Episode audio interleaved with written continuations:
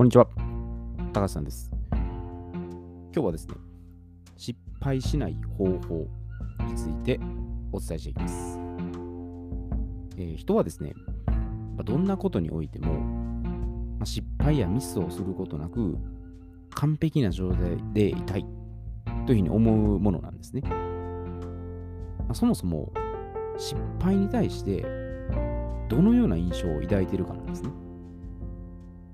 で、まあ、大方は最低最悪の結末になるとか、まあ、数字やデータで良い結果が得られないとか、勝負事で大敗を期して惨めな思いをするとか、まネガティブなイメージを描いてるんじゃないかなというふうに思われるんですね。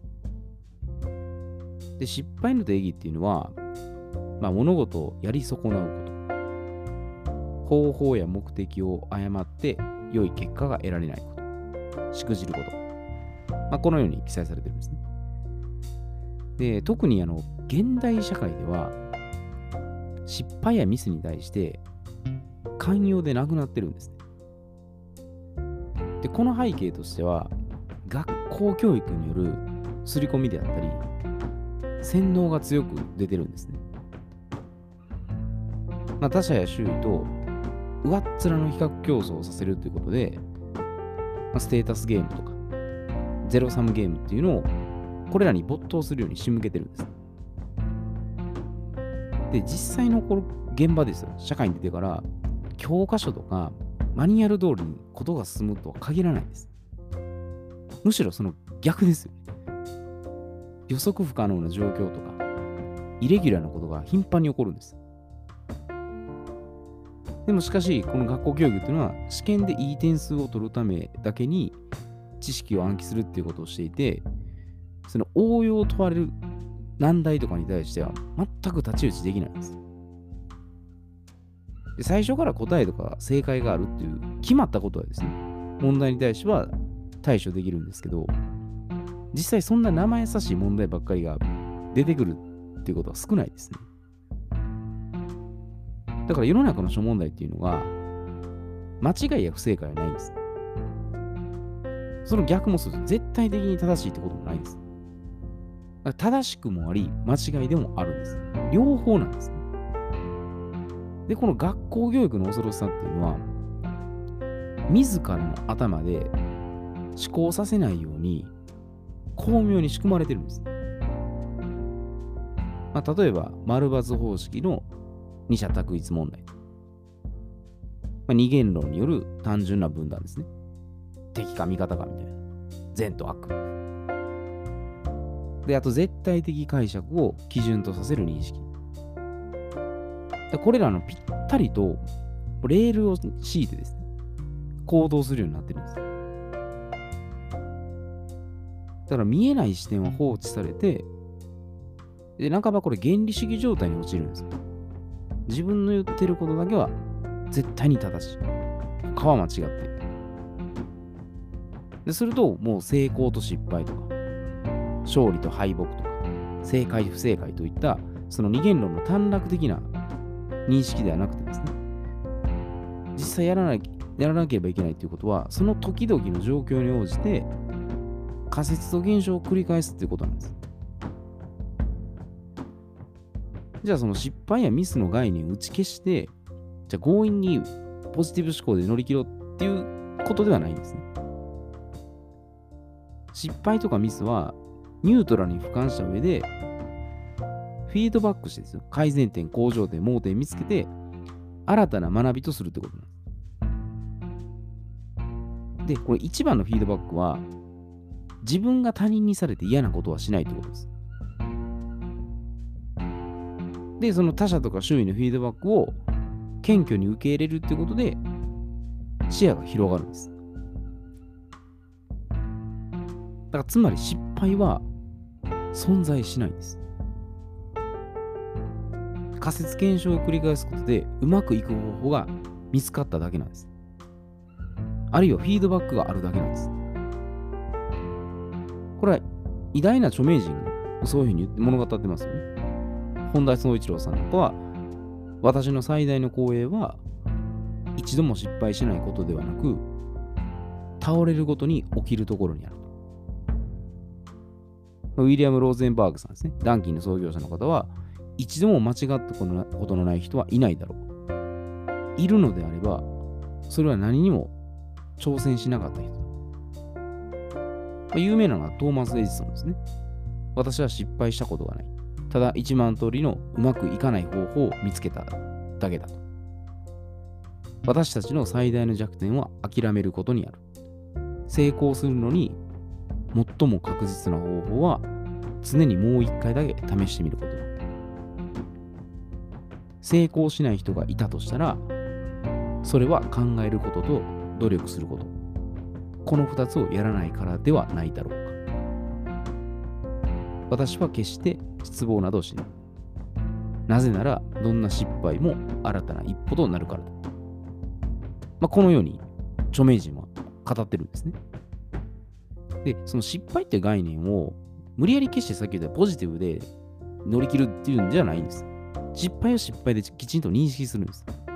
ただそれが自分のうまくいってなかったところを見つけて改善できるところが発見できたっていうその視点なんですね。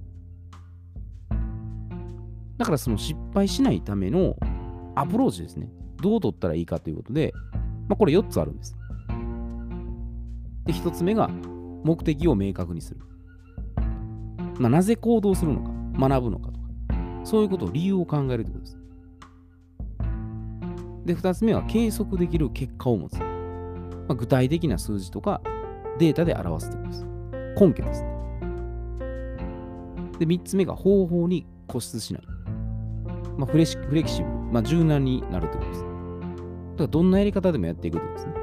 手段を選ばない。で、4つ目が今すぐ行動する。これ小さな一歩でもいいから始めるということです。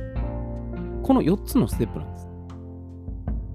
まあ、これ、学習タイプですね。なぜタイプ、最初目的です。メリットですね。で、2つ目、何？計測できる結果、データとか数字ですね。で、3つ目、ステップバイステップのやり方、方法ですね。で、4つ目、今すぐ現実アクション。で、この順番なんです。でそのステップを踏めば確実にうまくいくんです。いかなかったらやり方を変えたらいいんです。結果だけを見て失敗と認識するんだったら、その失敗の沼から抜け出せずにもがき続けるんです。で、注意する観点としたら、これ理想像に走りすぎないってことです。で理想を追いかけすぎると、これ妄想だけに終わるんです。でフォーカスポイントを決めて、現実に基づいて対処するってことです。だからその際、小さな目標を立てて、細かく実践するってことです。いきなり100億円とか、ちょっとありえない金額とかは非現実的ですね。別に1万円とかでもいいんですよ。5000円とか。狙いそうなまずラインを狙っていくってことです。で、次々とその目標を立てる前に、過去の自分と比較するってことも大切です。だ上を見すぎず、下も見てバランスを取るんです。だ今まで達成してできたことですね、書き出して、振り返りをするってことによって、努力してきたことを肯定するんです。だセルフエフィカシーを高めるってことです。でそれでうまくバランスを取るってことです。できてない、できてない、そういうできてないところじゃなくて、あ、こういうところもできてたんだと。じゃあもうちょっとこうすればさらに良くなるだろうっていう視点に持っていくってことです。で無理なポジティブではないんです。もちろんできてないところは、あ、ここは改善点、向上点、盲点だなと思って、フィードバックをするっていう、それだけなんです。失敗っていう言葉を、まあ、どう解釈するかはそれぞれなんですね。現実的に対処してもいいと思います。変にポジティブになる必要もないです。あただ、ここをもう少し改良すればいいなっていうところを見つけるってことです。もう仮説と検証なんです。だからネガティブ感情だけに陥って、できない理由を探すんだったら、できたところを見つけた上で、じゃあどうするかっていうフォーカスポイントをそこに絞るかってことです。それで失敗とうまく向き合って対処していくっていうことです。でこれも仕事も運動も、まあ、これ恋愛とかもそうです。全部同じなんです。だから失敗っていうことをどう捉えるからだと思うんですね。まあ、うまくいかなかったところを見つけて、うまくいくように持っていくと。で、1回、2回で確実にぴったりうまくできる方法はそんな簡単に見つからないです。何度もやっていくうちに、まあ、自分なりにそれが見つかるんです。人によってこれは全然違うと思うんですね。人の成功法則を聞いて自分にぴったり当てはまる方そうじゃないです。自分なりの一番最適なところを自分で見つけていくということです。これはもうやらないとわからないと思います。ただ偉人のやり方が必ずしもぴったり当てはまるとは限らないです。イチローさんやったらイチローさんのスタンスがありますし、エジソンはエジソンのやり方があると思うんです。その上で自分がどういう手法を取ったら、その自分に合った方、まあ、ビジョンとか目的に沿ってうまく進んでるか。それだけなんです。だから、もう諦めたら終わりってことですね。やり、うまくいくまで、もう粘って、必死にやり続けると。で、その時に角度をいろいろ変えるんですね。視点を変えて、いろんな方法でフレキシブルにやっていくって。もうそのずっと繰り返しなんです。であれば、失敗はしてないと思うんです。だから失敗しないというよりは、うまくいく方法を見つけるっていう、まあ、その視点の方がいいと思うんです。まあ、だからそれぞれの解釈の仕方に合わせてですね、自分に合ったやり方を見つけていけたらいいんじゃないかなというふうに思います。えー、では今日はこれで失礼いたします。